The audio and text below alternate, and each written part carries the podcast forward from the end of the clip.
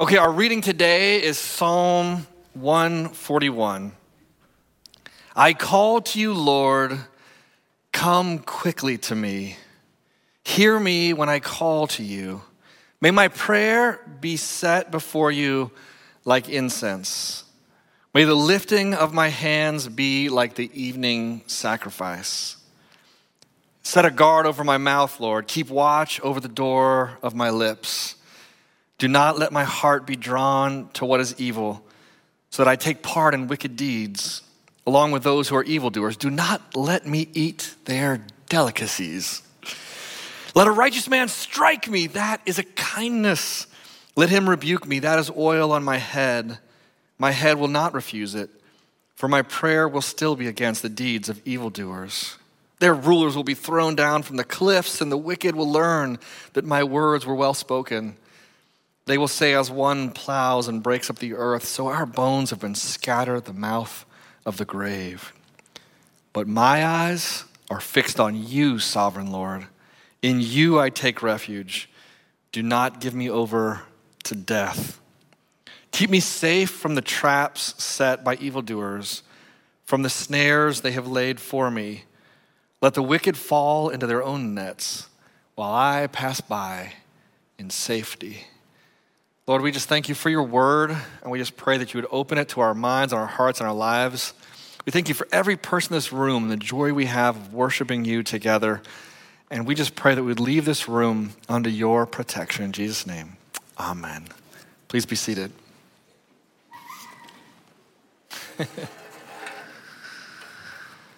well, good morning again. If you don't know me, I'm Matt. I'm one of the pastors here. Uh, and I just have the privilege of uh, sharing with you in God's Word today. Uh, today, we're, we're in a series called um, Cries of the Heart. It's a study on Psalms, and we have this week and two more weeks of Psalms uh, before we kick off our fall series called Wise Up, which will be on Proverbs, applying uh, God's wisdom to our everyday life.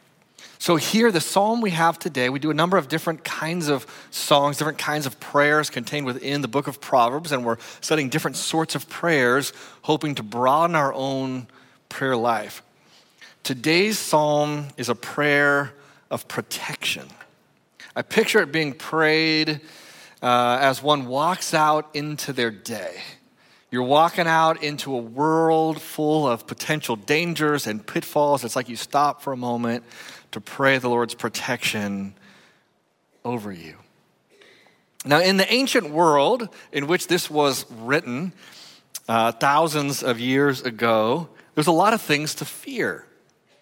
When they would go out, there was some danger of being torn apart by wild beasts, being attacked by enemy armies, being subject to various diseases. But the main fear and the most common thing that you see prayed against is the danger posed by everyday interactions with evil people robbers, thieves, con men, bullies. Someone who would use their superior strength or numbers or intellect to take advantage of weaker people. It's a major theme in the Old Testament, it's a major focus of the prayers in the book of Psalms. And so we see in the very first verse the author prays, I call to you, Lord, come quickly to me, hear me when I call to you. There's some urgency to this prayer. Oh God, come quickly. Don't, don't be slow. I need you. I'm going to pray this prayer. I need you to show up and be with me in my life. And then you see a prayer of protection. And I want to take it piece by piece, and then we're going to read it at the end. And I hope that it just pops and comes alive to you all the more for having spent time uh, taking it piece by piece. I want to actually start in the second half of it. Uh, because that's the more traditional prayer of protection. And we'll come back to the early verses, which really make this psalm stand out. So go to uh, the second half of verse 5, and it says this For my prayer will still be against the deeds of evildoers their rulers will be thrown down from the cliffs, and the wicked will learn that my words were well spoken. So, so there's this ongoing conflict with these wicked people that are doing their wicked things. We don't quite know yet what that is, but we're going to find out. But there's these wicked schemes, these wicked behaviors that are causing people harm, and apparently the psalmist has tried to confront them. Tried to say something, has, has spoken against, hey, this thing that you're doing is wrong, it's messed up, you should stop. And they have rejected his words. They, they, they, they, regard his, well, his words as disposable. It's like, oh God, by your power, would you come and knock some sense into these people that they would see the wisdom in the words that I have spoken. And then it says this in verse 8 But my eyes are fixed on you, sovereign Lord. In you I take refuge, meaning my safety. I find my safety in you. I take refuge. Do not give me over to death.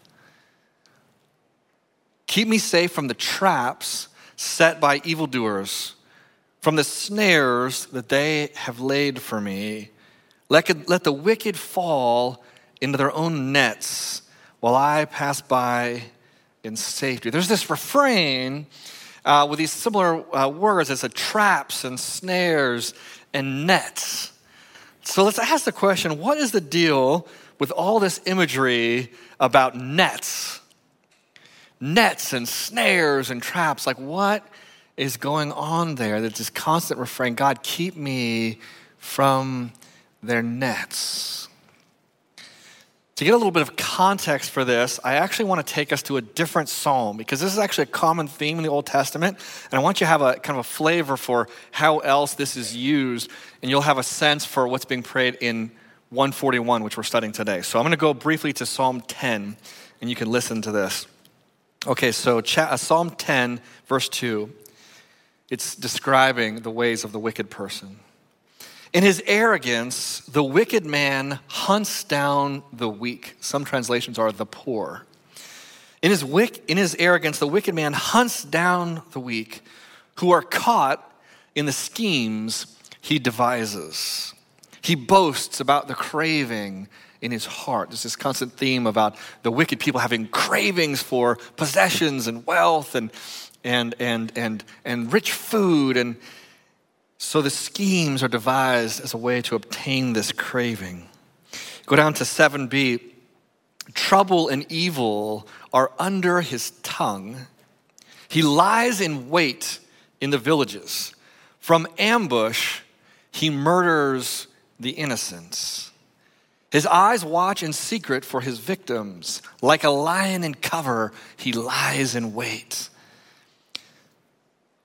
to catch the helpless, or he lies in wait to catch the helpless.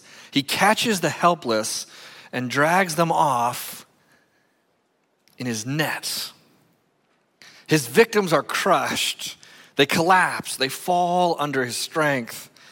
And he says to himself, God will never notice. He covers his face like God covers his face. He never sees. And then the psalmist prays, Arise, Lord, lift up your hand, O God. Do not forget the helpless. And so you see, there is actual, like a literal use of the nets that apparently in the day, there would be people having to travel from village to village for commerce or visiting relatives, whatever reason they would be. They'd be on walking trails, they could be on roads and primarily they are walking. They don't have they don't have cars then. They don't have carriages. Most of them don't have any kind of horses. They they are just walking along the paths. And robbers would set ambushes, and nets were a common thing. And they might net be might up in a tree, weighted down by rocks, where they could pull it. It would come down on somebody. But more often, it's spread along the ground covered with leaves, right? And so you see a lot of times in scripture metaphors talking about flatterers or like spreading a net for their feet. What's all referencing back to this common ambush practice of robbers that someone is walking along unsuspectingly, they step onto the net, and whether it's automatically triggered or whether they're there to pull something, and it sweeps them up, knocks them off their feet, where the robbers can come and assail them and assault them and steal from them. And so the nets of various kinds, nets and snares and traps, are a literal menace of robbers on the road that people had to be careful about. And, and people might be walking along the road looking for signs of, of a trap. Does that pile of leaves look suspicious? I'm going to walk around it. But there's always this danger of this, this net catching you up. But, but this idea of a net, because of this experience that people had, began to be used also as a metaphor for any schemes of evil people to take advantage of other people. So if there's some kind of shady business deal that's proposed to you, be careful. That might be a net spread for your feet to come and catch you up and assail you. And so the, the, the net spread for the feet is any kind of scheme like that. As I've uh, tried to think about how do I apply this to my life, thankfully, at the moment, I don't know of any nefarious gang plotting to kill me. Okay? I've never feared someone literally catching me in a net. So, how do we think about this? How do we apply this prayer to our lives today? Maybe those of you that are students and you're going to school, maybe there are bullies there. Maybe there's bullies in your workplace. There's fear of literal muggings. But there's also the, the metaphorical meaning of this, any kind of deceitful scheme. And I think our world is full of those, right? Think about all the schemes we face predatory lenders, Ponzi schemes, theft of your retirement accounts, computer viruses, ransomware, people out there designing ways to take over your computer to lock up your files unless you pay them a bribe, identity theft. There's constant internet scams. A Nigerian prince once reached out to me and said he needs a place to, uh, to store his millions safely, and might my checking account be available for that if I would just provide my numbers? Have any of you ever uh, heard from this Nigerian prince? You're familiar. You're familiar, right? Another uh, variation of this internet scam uh, this one is, is uh, uh, a joke these folks play on pastors and churches. Where they impersonate the pastor. This has happened to me in every church that I have worked for, every church where I've been a pastor.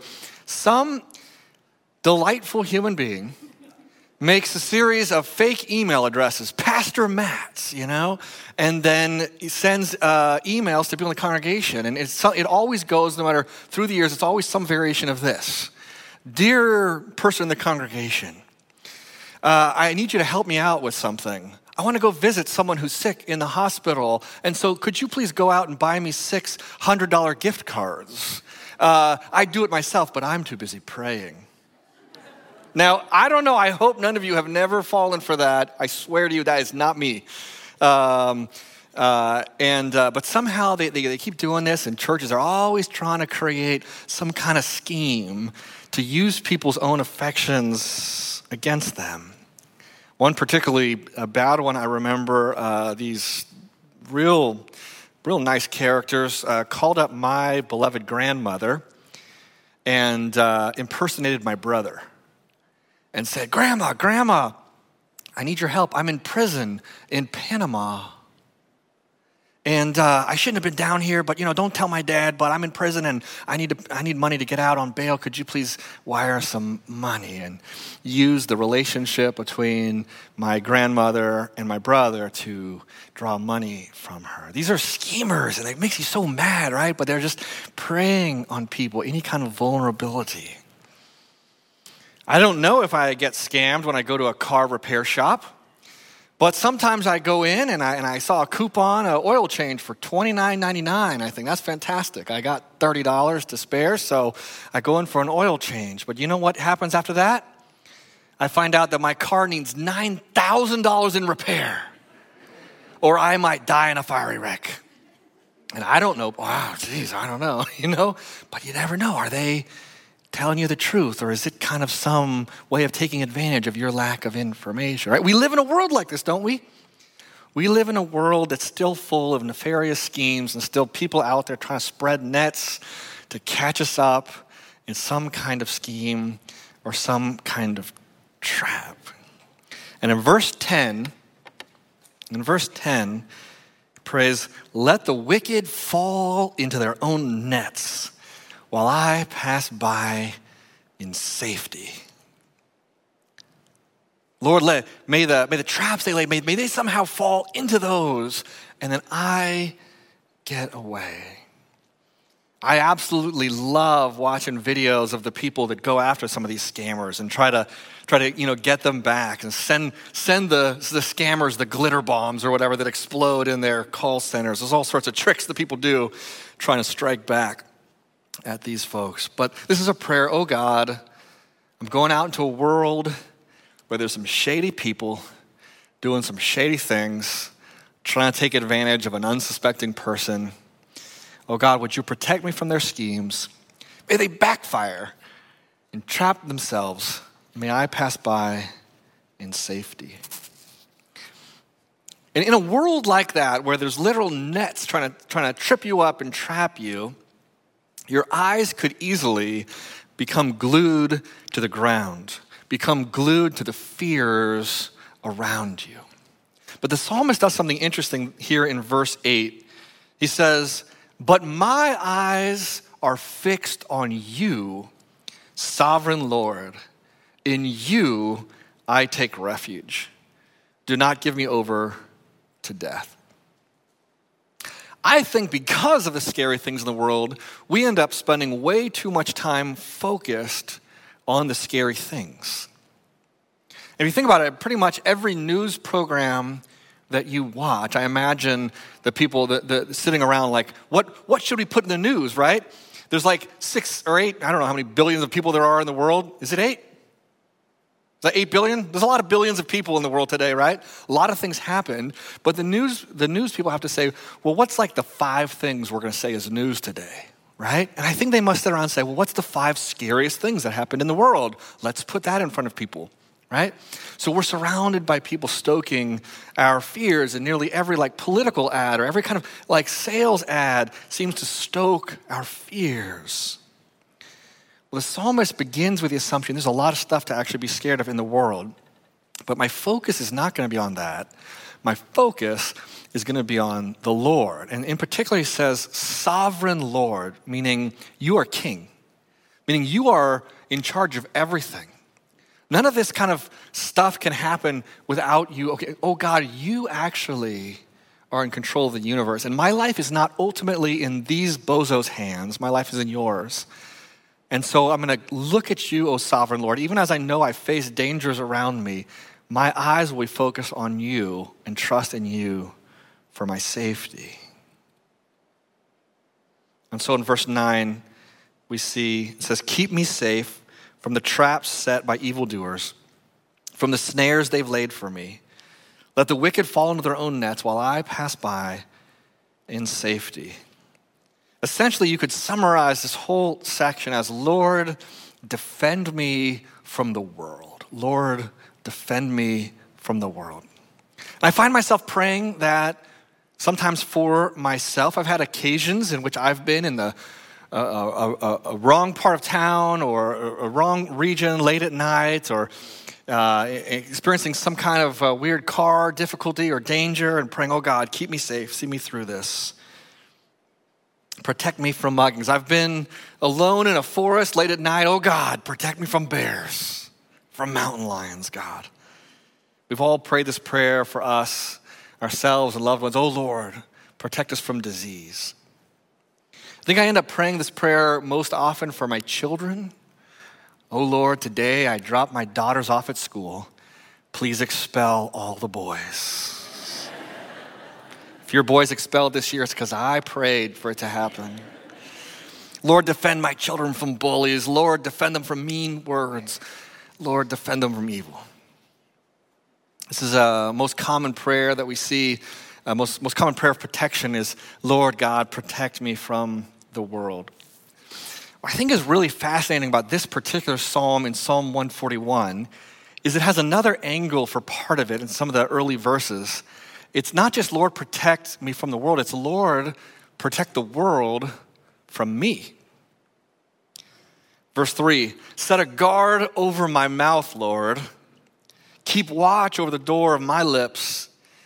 Do not let my heart be drawn to what is evil so that I take part in wicked deeds. Right? I might become part of the problem, oh God, this wicked world. And Lord, defend me from doing that, defend the world from the actions that I might do. And it starts with guarding my lips, put a guard over my mouth. Now, this one is super easy for me to relate to because I have made a whole lifetime out of putting my foot in my mouth. I have said some really stupid things, but every story that I brainstormed on this, I've crossed out. I don't want to say. I've said so many dumb things. We all have, right? We all have some some proclivity to saying things about other people and gossip or slander. We all get grumpy and sometimes become just really negative and critical about everything. We've all told lies. We've all said insults, maybe something crude or vulgar. I know when I get stressed, one problem that I personally have is I get really short with people. If I'm just like in the zone, I'm like, oh, I'm stressed. They might, they might, you know, ask me something. I just, ah, just, I just, I'm just, I'm just trying to stay focused. I just say some kind of really short answer. I'm not meaning to, but my words can wound, and I have to take ownership over all of that. Sometimes some kind of biting sarcasm might come out of our lips and do some kind of damage that we don't even know.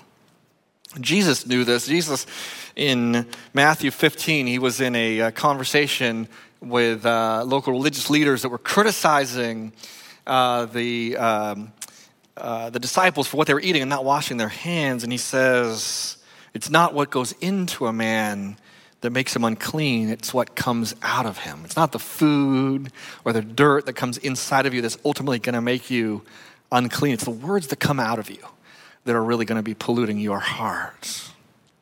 So the prayer is, Oh Lord, set a guard over my mouth. Can you imagine going out the door in the morning? God, keep me from saying something stupid today.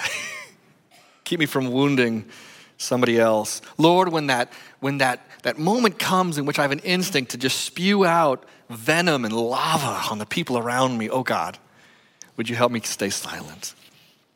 And then verse 4 Do not let my heart be drawn to what is evil, so that I take part in wicked deeds along with those who are evildoers. Right? It's a profound awareness of self. A lot of us have, have struggled to think like this. We think those are the bad guys. I'm always a good guy. What they do is bad. Anything that I do is just easily excusable, right? But here he's aware of himself. He's saying, I might actually do something evil. I might hurt somebody with my actions. The enemy's not just out there, the enemy is also inside of me. And it begins with my heart. There's another like profound part of, of self-awareness there is, is the evil that comes out of us, it doesn't just happen instantly. We're not just going along and then this, oh look, now I'm doing evil. There's this process of our heart moving towards evil before our actions. This process by which our hearts start to think, you know what, that evil action, you know, that kind of is uh, somewhat appetizing to me. Let me play with it in my minds. Let me, let me smile on that. Let me think about the possible outcomes. Let, let me just kind of marinate in the thoughts of evil. And then we later find ourselves doing it. And he's saying, Lord, Lord, Lord, let my heart not be drawn to evil. And then there's this really interesting, the last, uh, the last line in that verse is super interesting. It says, Do not let me eat their delicacies. Did you guys notice that one when I read at the beginning? Do not let me eat their delicacies. What is that? There are some earlier translations that translate this Do not let me eat their dainties. what is that? God, protect me from eating dainties. Well, apparently, the wicked, you see this uh, uh, throughout the, the psalm, the wicked are pictured as having feasts. So they go out and they rob people, they, they spread their net, they, they, they take somebody down, they beat them up, they take all of their money, they go into town, they throw a party. They buy all the fancy food, they buy the drink, they buy the fancy, uh, uh, you know, hospital, everything they could do to be hospitable. They throw a big uh, feast and banquet. They are the party guys, and everyone's having fun. So apparently, the psalmist is praying, "Oh Lord, don't let me eat their caviar, their Dom Perignon." I had to look up how to pronounce that. Their Kobe beef sliders. Oh God. Why is this author praying against eating the fancy food? It seems to be paid for by the evil, the ill gotten gains, the con jobs, the dishonest business deals, the theft. It's paying for these fancy foods. He's afraid that if he tastes their caviar, he'll begin to like it, and then he'll begin to need it, and then he'll start to do evil things in order to obtain it. This reminds me of the C.S. Lewis book, The Lion, the Witch, and the Wardrobe, when the evil witch gives the Turkish delights to Edmund. So I was, I was telling this story to uh, a woman on our staff earlier this week, and to protect her identity, I'll just refer to her as like Blue McBinney, okay? Uh, I don't want to embarrass her, so we'll just call her Blue McBinney. And I'm trying to explain this, uh, this moment to Blue McBinney, and I say, explain about the Turkish delight. She has no idea because she's never read The Lion, the Witch, and the Wardrobe. Can you believe that? How many people think she should read it? Uh, pretty, it's pretty good. It's pretty good. Now, turns out she did. She did in the last few days. Stop laughing. You're going to give yourself away. But essentially, so for all the other Blue McBinneys in the room, I want to just give you a sense of, of what the story is the evil queen of Narnia, in order to ensnare a young human, gives him this enchanted, enchanted Turkish delight. And It's like a, it's like a candy that's like, you know, gelatinous and covered in powdered sugar. It's actually, it's okay, as long as you don't say the word gelatinous. And you, and, you, and she gives it to him, and he tastes it. It's like the best thing he's ever tasted. This is amazing. I love it. Can I have some more? And she gives him a few pieces. But little does he know that it has an addictive quality, and he'll, be, he'll become so addicted to it that he needs it. And he begins to compromise his integrity. He begins to sell out his own family for the craving of this Turkish delight. The psalmist is essentially articulating this trap. He's like, oh God, some of these fruits of evil might be enticing. I might, I might just love that lifestyle so much that I just, I factor that in, that, that I have to have it, God, and I'll just orient my life to achieve it. He's like, oh God, protect me from ever tasting this Turkish delight. And then verse five, verse five is awesome, okay, and super surprising. It's a prayer that someone would hit him. Okay? Verse 5 Let a righteous man strike me. That is a kindness. Let him rebuke me. That is oil on my head. My head will not refuse it. You ever prayed something like that? Oh God, knock me upside the head. I wonder, I had a friend uh, one time, his name, he was a, a Franciscan monk and he had you know sworn this these uh, oaths of uh, poverty chastity and obedience and just really fascinating guy. And I, one time i asked him to, to pray for me. This is the last time i asked him to pray for me. Because he started praying oh god would you please send matt profound suffering in his life I like open my eyes and I'm like, what? No, no, no, don't listen to this guy, right? I'm trying to figure out how to end the prayer, you know?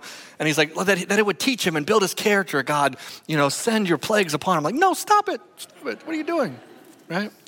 Well, this is a prayer. It's not for general suffering, but particularly, it's like, God, if I'm if I'm starting to go astray, if my if my heart is starting to go the wrong direction, and I'm starting to taste the delicacies and the Turkish delight. I'm starting to get addicted to that. My heart's starting to gravitate towards that evil way of life. Oh God, send a righteous man to knock me upside my head, and I will treat that as a kindness.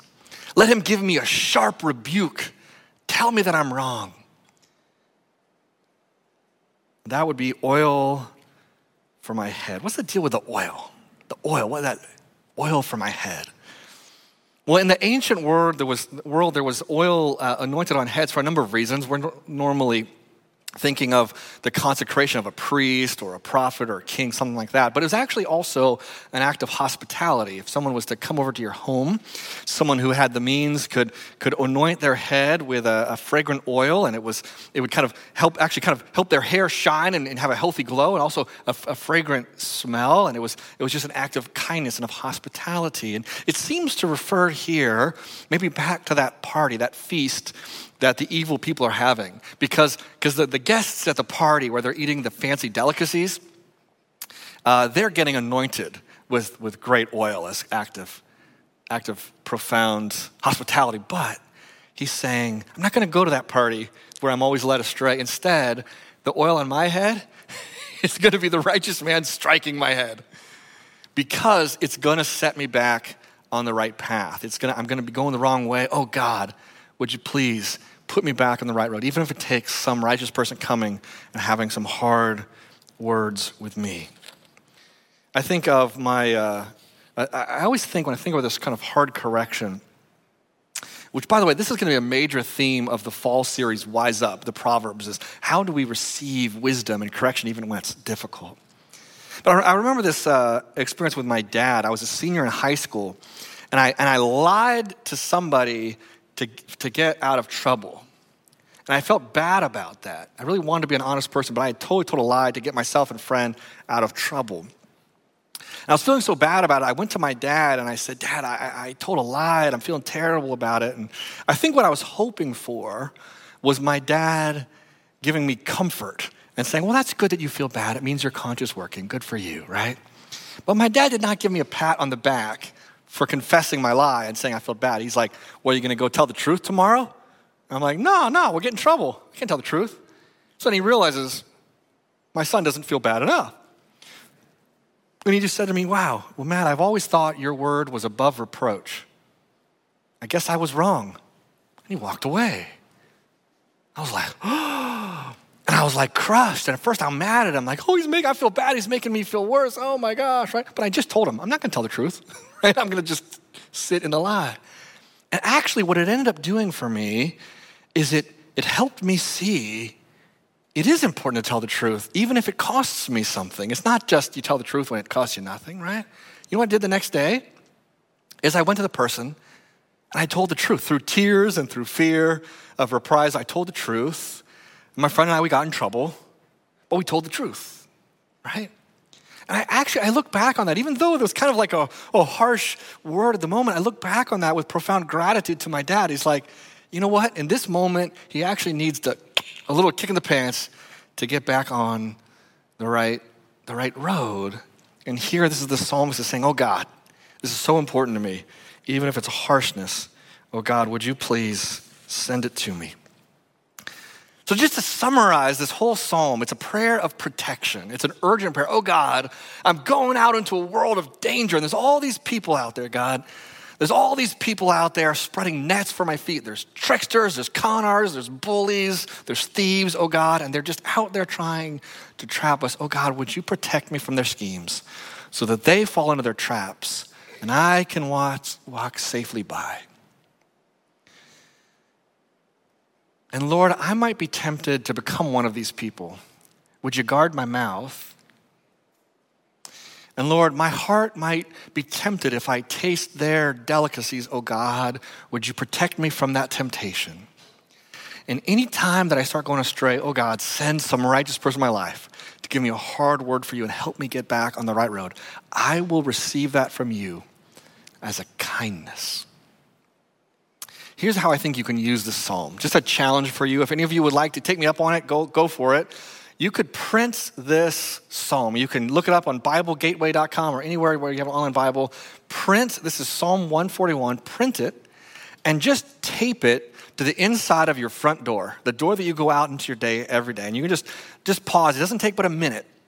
And just pause every day before you walk out into the, into the, into the world and just read this psalm as a prayer. Oh God, would you, would you protect me in this way?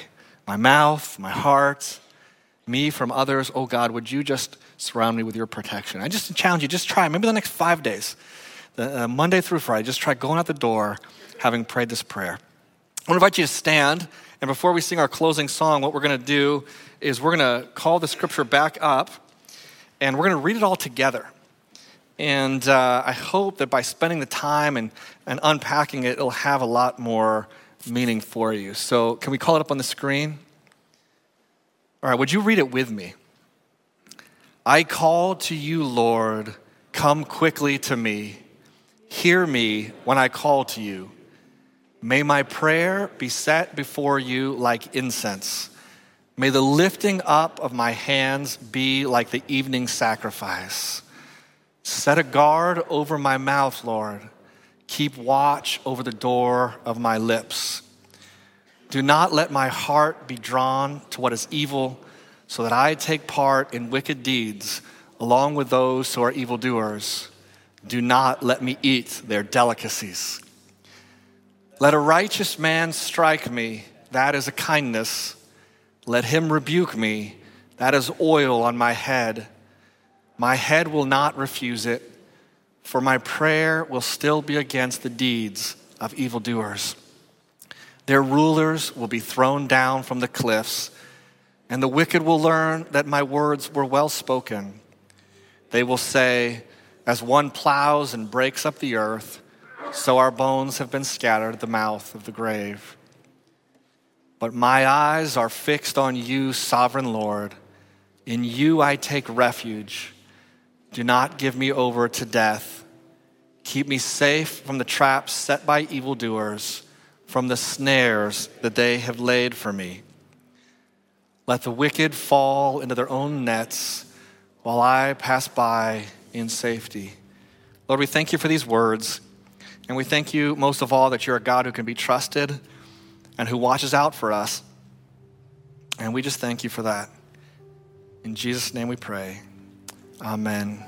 Thank you for joining us today. Uh, if any of you want prayer for any reason uh, at all, we're here to pray for you. Uh, we have some folks will stand up here and they have a little prayer uh, thing, and you can just come to them and pray. Uh, if you're new or newish, uh, just really curious about Taste and See, you're invited uh, over here, and I'll take you on a tour and just let you know. And you, you, can meet some people and see around the place. We'd love to have you. And all the rest of you, you're invited. We've got coffee out there, and we've got a patio with people who want to be your friend. So I invite you to hang out, stay a while, uh, make a new friend, and we'd love to see you again next week. God bless you.